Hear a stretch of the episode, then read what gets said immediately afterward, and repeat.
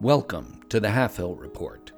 News and items of interest for and about the village of Halfhill, the Valley of the Four Winds, Pandaria, and all of Azeroth.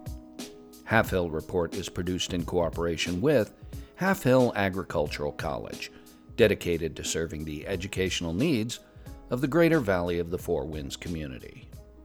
I'm your host, Toshmifune, and we're skipping our normal format this week because we had a very special guest join us here at the Lazy Turnip. If you heard the show last week, Rizak sent in an advertisement from a business associate of his, Crogg, of Crogg's Fine Female Leathers. Well, Crogg happened to be here in the Valley of the Four Winds picking up some Mushan skins and was kind enough to drop by for a visit. So let's give our conversation a listen. So, Crogg, first of all, thank you for dropping by and for being interested in becoming one of our supporters and advertisers. Greetings, Toshmifune. I am honored to be here. Well, it's certainly an honor to have you here. So, tell me, how, how do you happen to know Rizak? I have known Rizak since we were both young in Orgrimmar. Rizak was very young, would come around when I opened first shop looking for work. So I give him small jobs to do, like holding sign outside of shop to bring people in. I also let him sleep in shop when weather was cold.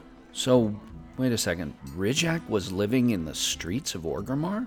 Yes, he and his sister. Oh my, I, I had no idea. I mean, I knew he was an orphan, but I didn't know he was living on the streets. Yes, but he would not take help without doing work. Rizak is an honorable goblin and worked hard to care for his sister. Well, I think we've all learned something very important about Rizak today, but tell me a little bit about you. I know most of our advertisers since they live here in the valley, so I'd like to get to know you a little bit.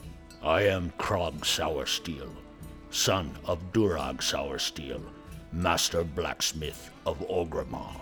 Okay, so you come from a blacksmithing family.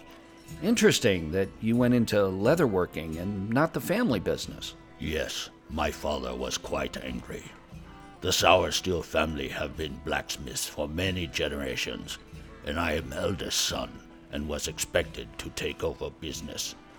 But since I am young in shop, I preferred working with leather parts of armor.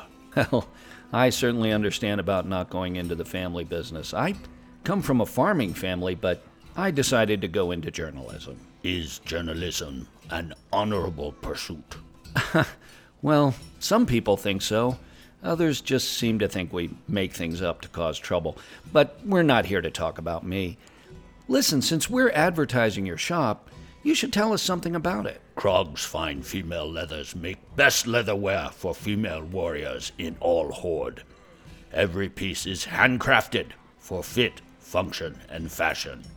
Even when coated in the blood of a warrior's enemy, Crogg's leathers look stylish. Oh, my. Um, oh, okay. So it's interesting that you specialize in leatherware for females. What made you decide that? When I was young orc in father's shop, I heard many female clients complain that most armor is designed for males and the fit is not right.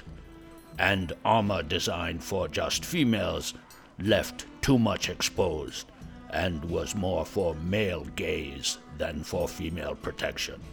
So when I opened shop, I decided there was market niche. Wow, interesting.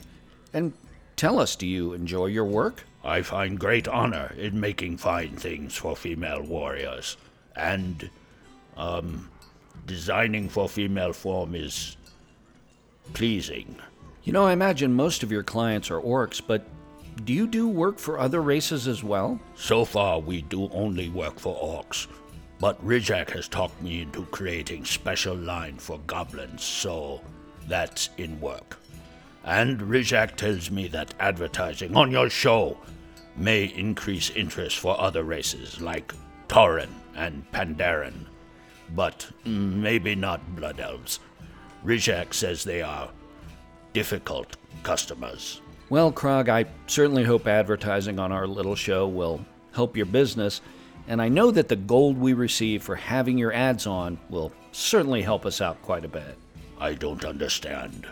What gold?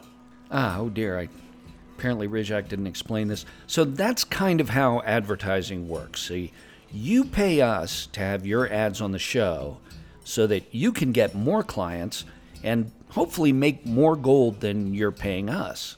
Hmm, Rizak didn't mention this. He did say that you are a friend of his and would do this for the honor. Ah, well, yes, we are friends, but ads are kind of what keeps the show going. If I do them for free, well, then there won't be any show to have ads on. Ah, I understand. And we'll have talk with Rizak when I see him about this. So, how much gold do you expect? Well, we don't have to sort that out now. We can talk about that after the show. And I'm certainly going to talk to Rizak too. But it certainly was an honor to have you on the show, Crogg. I too am honored. Um, is there any charge for this show? Uh, n- no. This this one's on the house. Thank you, Tashmafudi. Aka Magash. Aka Magash to you, Crogg. Well, that certainly was an interesting interview and a fascinating introduction to a new supporter of the show.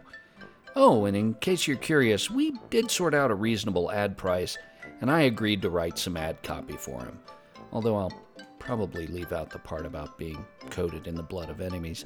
Anyway, thanks for listening, and the Halfhill Report will be back next week with our usual format. See you next week, folks, and remember, free Pandaria.